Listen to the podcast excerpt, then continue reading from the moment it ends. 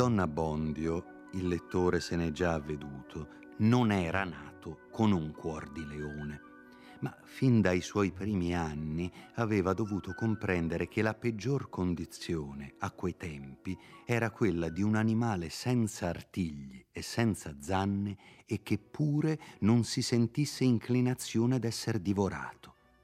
La forza legale non proteggeva in alcun conto l'uomo tranquillo, inoffensivo e che non avesse altri mezzi di far paura altrui. Non già che mancassero leggi e pene contro le violenze private, le leggi anzi diluviavano. I delitti erano enumerati e particolareggiati con minuta prolissità, le pene pazzamente esorbitanti e se non basta aumentabili quasi per ogni caso ad arbitrio del legislatore stesso e di cento esecutori. Le procedure studiate soltanto a liberare il giudice da ogni cosa che potesse essergli di impedimento a proferire una condanna.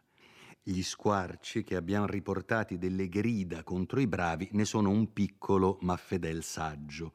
Con tutto ciò, anzi in gran parte a cagion di ciò, quelle grida, ripubblicate e rinforzate di governo in governo, non servivano ad altro che ad attestare ampollosamente l'impotenza dei loro autori o se producevano qualche effetto immediato era principalmente da aggiungere molte vessazioni a quelle che i pacifici e i deboli già soffrivano da perturbatori e da accrescere le violenze e l'astuzia di questi.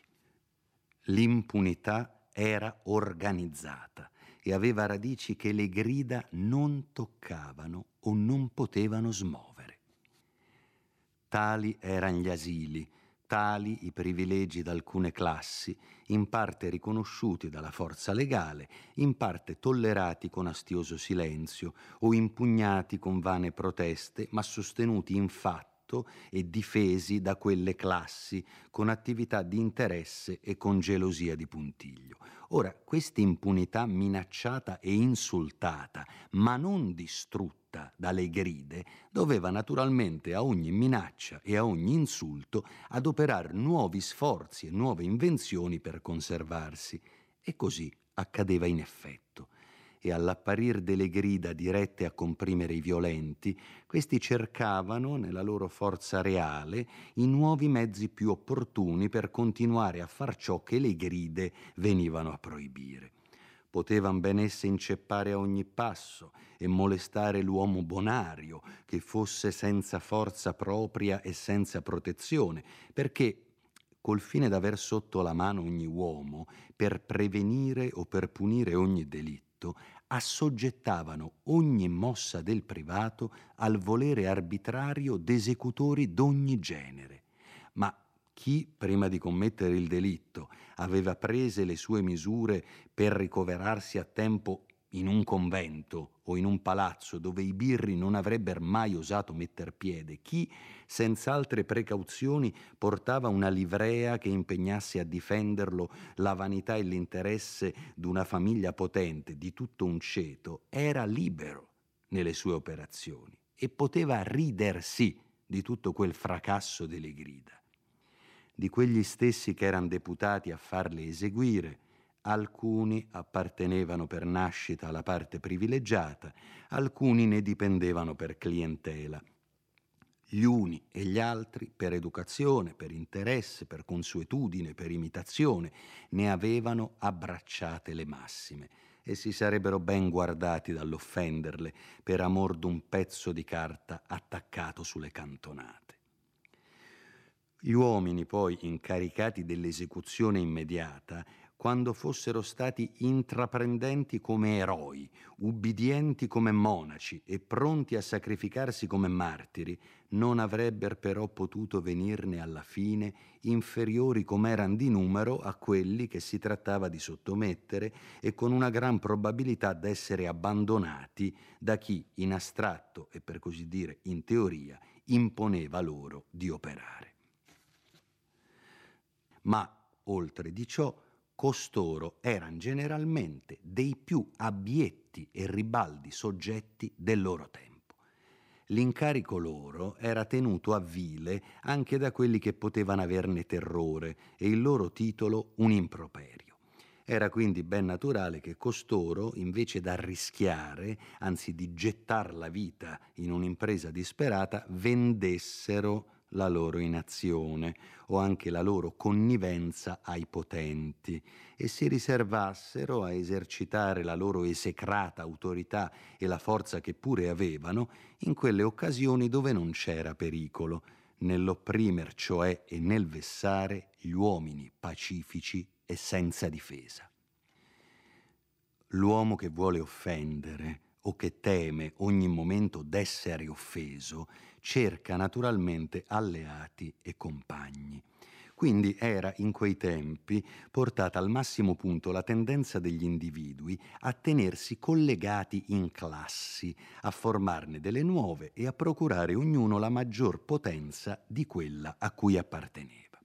Il clero vegliava a sostenere e ad estendere le sue immunità, la nobiltà i suoi privilegi, il militare le sue esenzioni. I mercanti, gli artigiani, erano arruolati in maestranze e in confraternite, i giuri speriti formavano una lega, i medici stessi una corporazione. Ognuna di queste piccole oligarchie aveva una sua forza speciale e propria in ognuna l'individuo trovava il vantaggio di impiegar per sé, a proporzione della sua autorità e della sua destrezza, le forze riunite di molti. I più onesti si valevano di questo vantaggio a difesa soltanto, gli astuti e i facinorosi ne approfittavano per condurre a termine ribalderie alle quali i loro mezzi personali non sarebbero bastati e per assicurarsene l'impunità. Le forze però di queste varie leghe erano molto disuguali e nelle campagne principalmente il nobile dovizioso e violento, con intorno uno stuolo di bravi e una popolazione di contadini avvezzi per tradizione familiare e interessati o forzati a riguardarsi quasi come sudditi e soldati del padrone, esercitava un potere a cui difficilmente nessun'altra frazione di lega avrebbe ivi potuto resistere. Il nostro Don Abbondio, non nobile, non ricco, coraggioso ancor meno, s'era dunque accorto, prima quasi di toccar gli anni della discrezione, d'essere in quella società come un vaso di terracotta costretto a viaggiare in compagnia di molti vasi di ferro. Aveva quindi, assai di buon grado, ubbidito ai parenti che lo vollero prete. Per dir la verità non aveva gran fatto pensato agli obblighi e ai nobili fini del ministero al quale si dedicava, procacciarsi di che vivere con qualche agio e mettersi in una classe riverita e forte gli eran sembrate due ragioni più che sufficienti per una tale scelta.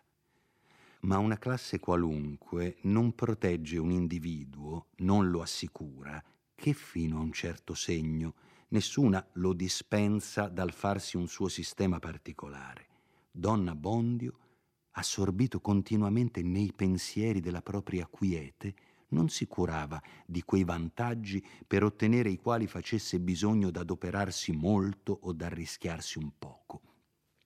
Il suo sistema consisteva principalmente nello scansare tutti i contrasti e nel cedere in quelli che non poteva scansare neutralità disarmata in tutte le guerre che scoppiavano intorno a lui, dalle contese allora frequentissime tra il clero e le podestà laiche, tra il militare e il civile, tra nobili e nobili, fino alle questioni tra due contadini nate da una parola o decise coi pugni o con le coltellate.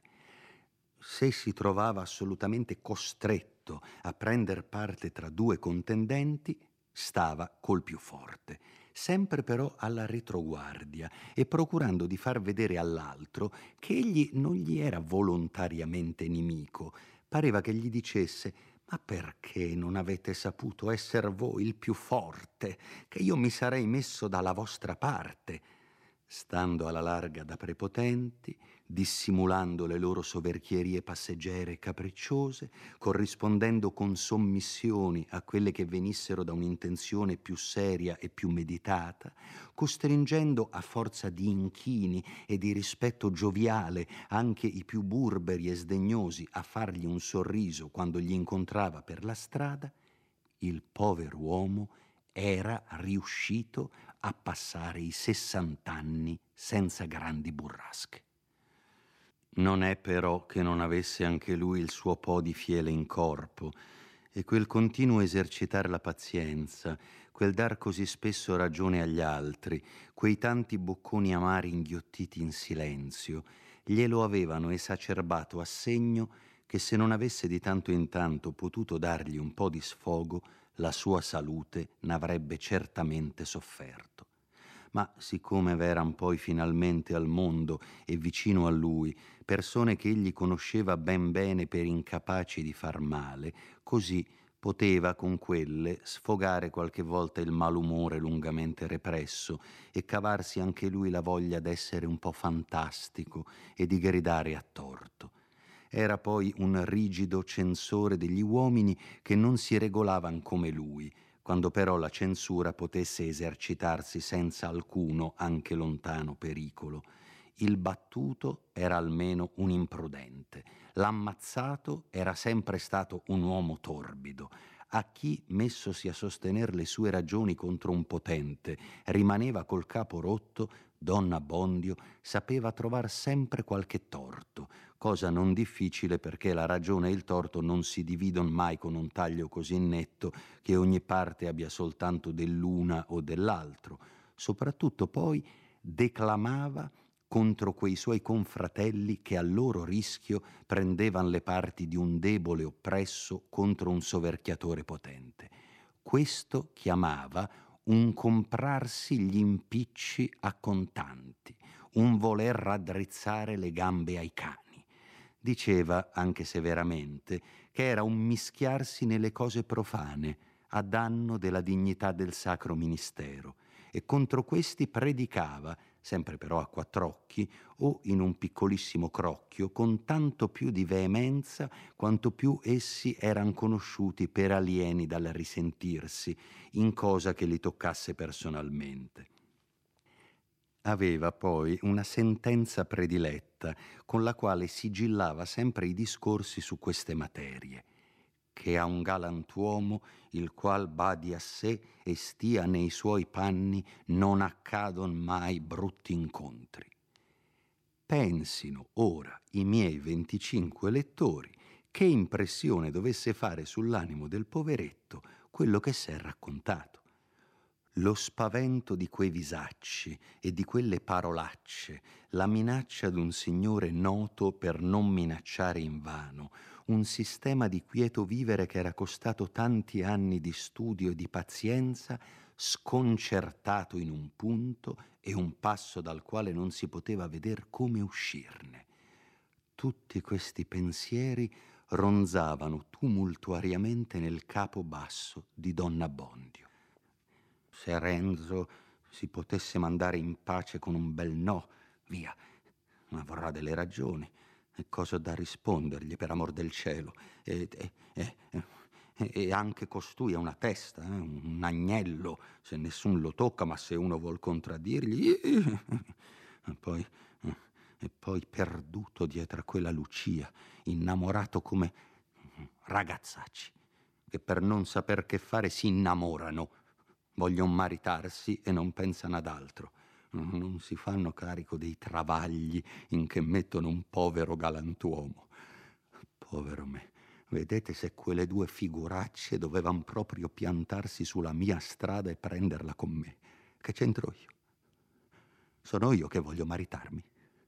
Perché non sono andati piuttosto a parlare... Ah, vedete un poco. Gran destino il mio che le cose a proposito mi vengano sempre in mente un momento dopo l'occasione. Se avessi pensato di suggerir loro che andassero a portare la loro imbasciata...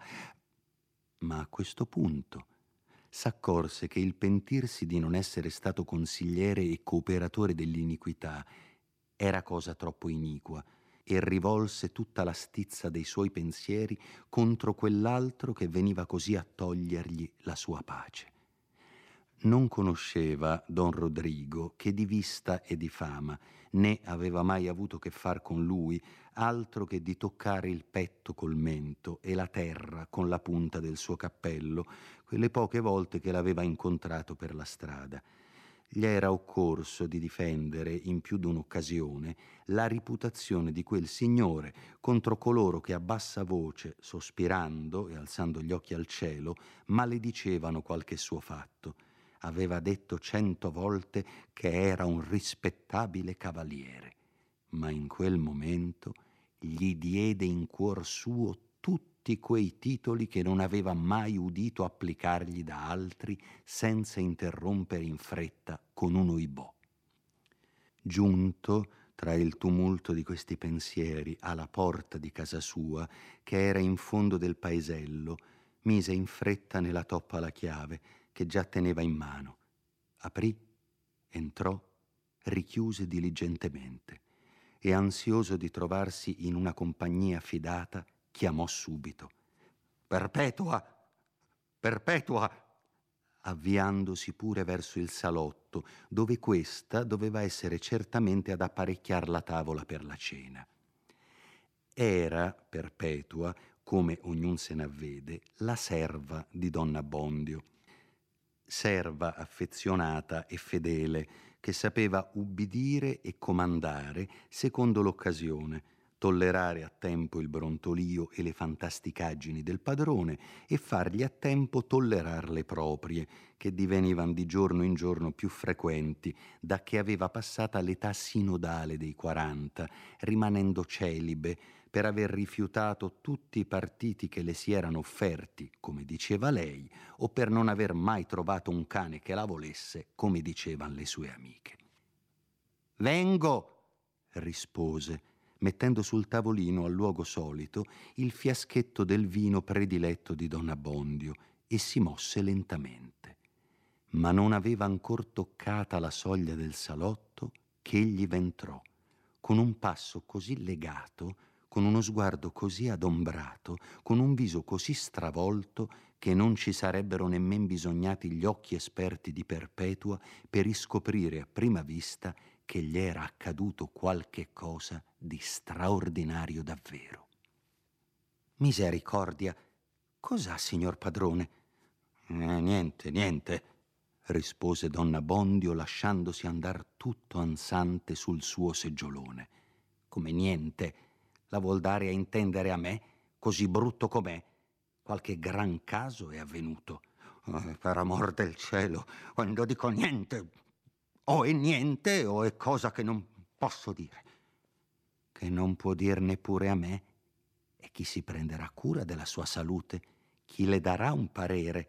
Oh, me tacete, non apparecchiate altro. Datemi un bicchiere del mio vino. E lei mi vorrà sostenere che non ha niente? disse Perpetua, empiendo il bicchiere e tenendolo poi in mano come se non volesse darlo che in premio della confidenza che si faceva tanto aspettare.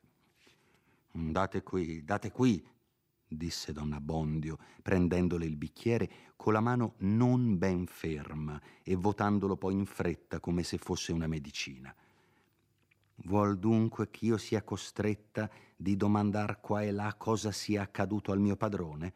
disse Perpetua, ritta dinanzi a lui, con le mani arrovesciate sui fianchi e le gomita appuntate davanti, guardandolo fisso, quasi volesse succhiargli dagli occhi il segreto. Per amor del cielo, non fate pettegolezzi, non fate schiamazzi, ne va, ne va della vita. La vita, la vita.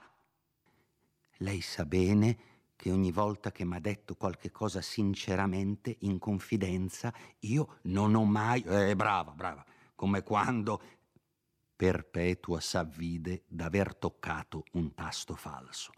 Onde, cambiando subito il tono, signor padrone, disse con voce commossa e da commovere, io le sono sempre stata affezionata e se ora voglio sapere è per premura, perché vorrei poterla soccorrere, darle un buon parere, sollevarle l'animo.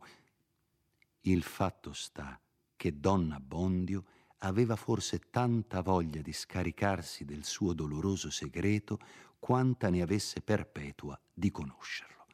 Onde, dopo aver respinti sempre più debolmente i nuovi e più incalzanti assalti di lei, dopo averle fatto più d'una volta giurare che non fiaterebbe, finalmente, con molte sospensioni, con molti oimè, le raccontò il miserabile caso.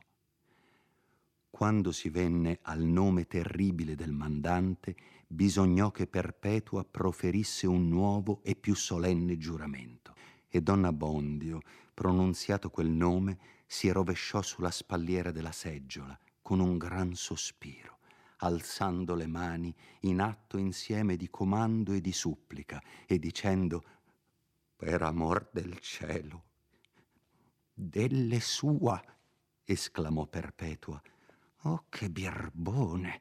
Oh, che soverchiatore! Oh, che uomo senza timor di Dio! Volete tacere? Volete rovinarmi del tutto? Oh, siamo qui soli, che nessun ci sente. Ma come farà? Povero signor padrone. Eh, vedete? disse donna Bondio con voce stizzosa. Vedete che bei pareri mi sa dar costei. Viene a domandarmi come farò. Come farò? quasi fosse lei nell'impiccio e toccasse a me di levarnela. Ma io l'avrei bene il mio povero parere da darle. Ma poi, ma poi, sentiamo. Il mio parere sarebbe che siccome tutti dicono che il nostro arcivescovo è un santuomo e un uomo di polso e che non ha paura di nessuno e quando può far stare a dovere uno di questi prepotenti per sostenere un curato ci gongola, io direi e dico che lei gli scrivesse una bella lettera per informarlo come qualmente volete tacere, volete tacere. Sono pareri codesti da dare a un pover'uomo. Quando mi fosse toccata una schioppettata nella schiena, Dio liberi, l'arcivescovo me la leverebbe. E le schioppettate non si danno via come confetti. E guai se questi cani dovessero mordere tutte le volte che abbaiano. E io ho sempre veduto che a chi sa mostrare i denti e farsi stimare gli si porta rispetto e appunto perché lei non vuol mai dir la sua ragione, siamo ridotti a segno che tutti vengono con licenza a volete tacere. Io taccio subito. Ma è però certo che quando il mondo s'accorge che uno sempre, in ogni incontro, è pronto a calarle e volete tacere, è tempo ora di dir codeste bagianate. Basta. Ci penserà questa notte. Ma intanto non cominci a farsi male da sé, a rovinarsi la salute Mangi un boccone. Mm, ci penserò io, rispose brontolando donna Bondio. Sicuro, io ci penserò. Io ho da pensare. E s'alzò continuando. Non voglio prendere niente. Niente. Altra voglia. Lo so anch'io che tocca pensarci a me. Ma la doveva accadere per l'appunto a me. Mandi almen giù quest'altro gocciolo, disse Perpetua mescendo. Lei sa che questo le rimette sempre lo stomaco. Eh, ci vuole altro, ci vuole altro, ci vuole altro. Così dicendo, prese il lume e brontolando sempre, una piccola bagattella, a un galantuomo par mio, e domani comandrà e altre simili lamentazioni, s'avviò per salire in camera. Giunto sulla soglia, si voltò indietro verso Perpetua, mise il dito sulla bocca, disse con tono lento e solenne, Per amor del cielo! e disparve. Si racconta che il principe di Condé dormì profondamente la notte avanti la giornata di Rocroi, ma in primo luogo era molto affaticato, secondariamente aveva già dato tutte le disposizioni necessarie e stabilito ciò che dovesse fare la mattina. Donna Bondio, invece, non sapeva altro ancora se non che l'indomani sarebbe giorno di battaglia. Quindi una gran parte della notte fu spesa in consulte angosciose. Non far caso dell'intimazione ribalda né delle minacce e fare il matrimonio era un partito che non volle neppure mettere in deliberazione. Confidare a Renzo l'occorrente e cercare con lui qualche mezzo, Dio liberi. Non si lasci scappar parola, altrimenti... Ah! aveva detto un di quei bravi, e al sentirsi rimbombar quel nella mente, donna Bondio, non che pensare a trasgredire una tal legge, si pentiva anche dell'aver ciarlato con Perpetua. Fuggire? Dove? E poi? Quanti impicci e quanti conti da rendere. A ogni partito che rifiutava, il pover'uomo si rivoltava nel letto. Quello che per ogni verso gli parve il meglio o il men male fu di guadagnar tempo, menando Renzo per le lunghe. Si rammentò a proposito che mancavan pochi giorni al tempo proibito per le nozze e, se posso tenere a bada per questi pochi giorni quel ragazzone, ho poi due mesi di respiro e in due mesi può nascer di gran cose. Ruminò pretesti da mettere in campo e benché gli paressero un po' leggeri, pur s'andava rassicurando col pensiero che la sua autorità gli avrebbe fatti parer di giusto peso e che la sua antica esperienza gli darebbe gran vantaggio sur un giovanetto ignorante. Vedremo, diceva tra sé. Egli pensa all'amorosa, ma io penso alla pelle. Il più interessato sono io, lasciando stare che sono il più accorto. Figliol caro, se tu ti senti il bruciore addosso, non so che dire, ma io non voglio andarne di mezzo. Fermato così un poco l'animo a una deliberazione, poté finalmente chiudere occhio. Ma che sonno, che sogni! Bravi, Don Rodrigo, Renzo, viottole, rupi, fughe, inseguimenti, grida, schioppettate. Il primo svegliarsi, dopo una sciagura e in un impiccio, è un momento molto amaro. La mente, appena risentita, ricorre alle idee abituali della vita tranquilla antecedente, ma il pensiero del nuovo stato di cose le si affaccia subito sgarbatamente e il dispiacere ne è più vivo in quel paragone istantaneo. Assaporato dolorosamente questo momento, donna Bondio ricapitolò subito i suoi disegni della notte, si confermò in essi, gli ordinò meglio, s'alzò e stette aspettando Renzo con timore e ad un tempo con impazienza. Lorenzo, o come dicevano tutti Renzo, non si fece molto aspettare. Appena gli parve ora di poter, senza indiscrezione, presentarsi al curato, vandò con la lieta furia d'un uomo di vent'anni che deve in quel giorno sposare quella che ama.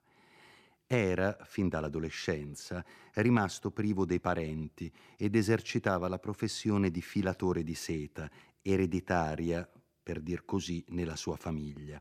Professione, negli anni indietro, assai lucrosa allora già in decadenza, ma non però a segno che un abile operaio non potesse cavarne di che vivere onestamente. Il lavoro andava di giorno in giorno scemando, ma l'emigrazione continua dei lavoranti, attirati negli stati vicini da promesse, da privilegi e da grosse paghe, faceva sì che non ne mancasse ancora a quelli che rimanevano in paese. Oltre di questo, possedeva Renzo un poderetto che faceva lavorare e lavorava egli stesso quando il filatoio stava fermo, di modo che, per la sua condizione, poteva dirsi agiato. E quantunque quell'annata fosse ancor più scarsa delle antecedenti e già si cominciasse a provare una vera carestia, pure il nostro giovine che da quando aveva messi gli occhi addosso a Lucia era divenuto massaio, si trovava provvisto bastantemente e non aveva a contrastar con la fame. Comparve davanti a Donna Bondio, in gran gala, con penne di vario colore al cappello, col suo pugnale del manico bello nel taschino dei calzoni, con una certa aria di festa e nello stesso tempo di braveria, comune allora anche agli uomini più quieti. L'accoglimento incerto e misterioso di Donna Bondio fece un contrapposto singolare ai modi gioviali e risoluti del giovanotto. Che abbia qualche pensiero per la testa? argomentò Renzo tra sé. Poi disse: Son venuto, signor curato, per sapere a che ora le comoda che ci troviamo in chiesa. Eh, di che giorno volete parlare? Come di che giorno? Non si ricorda che s'è fissato per oggi? Oggi? replicò Don Abbondio come se ne sentisse parlare per la prima volta. Oggi. Oggi abbiate pazienza, ma oggi non posso. Oggi non può. E cos'è nato? Eh, prima di tutto non mi sento bene. Vedete, mi dispiace, ma quello che ha da fare è cosa di così poco tempo e di così poca fatica. E poi e poi, poi, poi cosa? No, e poi c'è degli imbrogli. Degli imbrogli. E che imbrogli ci può essere? Eh, bisognerebbe trovarsi nei nostri piedi per conoscere quanti impicci nascono in queste materie, quanti conti sa da rendere. Io sono troppo dolce di cuore. Non penso che a levar di mezzo gli ostacoli, a facilitar tutto, a fare le cose secondo il piacere altrui e trascuro il mio dovere e poi mi toccano dei rimproveri, e peggio. Ma col nome del cielo non mi tenga così sulla corda e mi dica chiaro e netto cosa c'è. E sapete voi quante, quante formalità ci vogliono per fare un matrimonio in regola? Bisogna ben che io ne sappia qualche cosa, disse Renzo, cominciando ad alterarsi, poiché me ne ha già rotta abbastantemente la testa questi giorni addietro.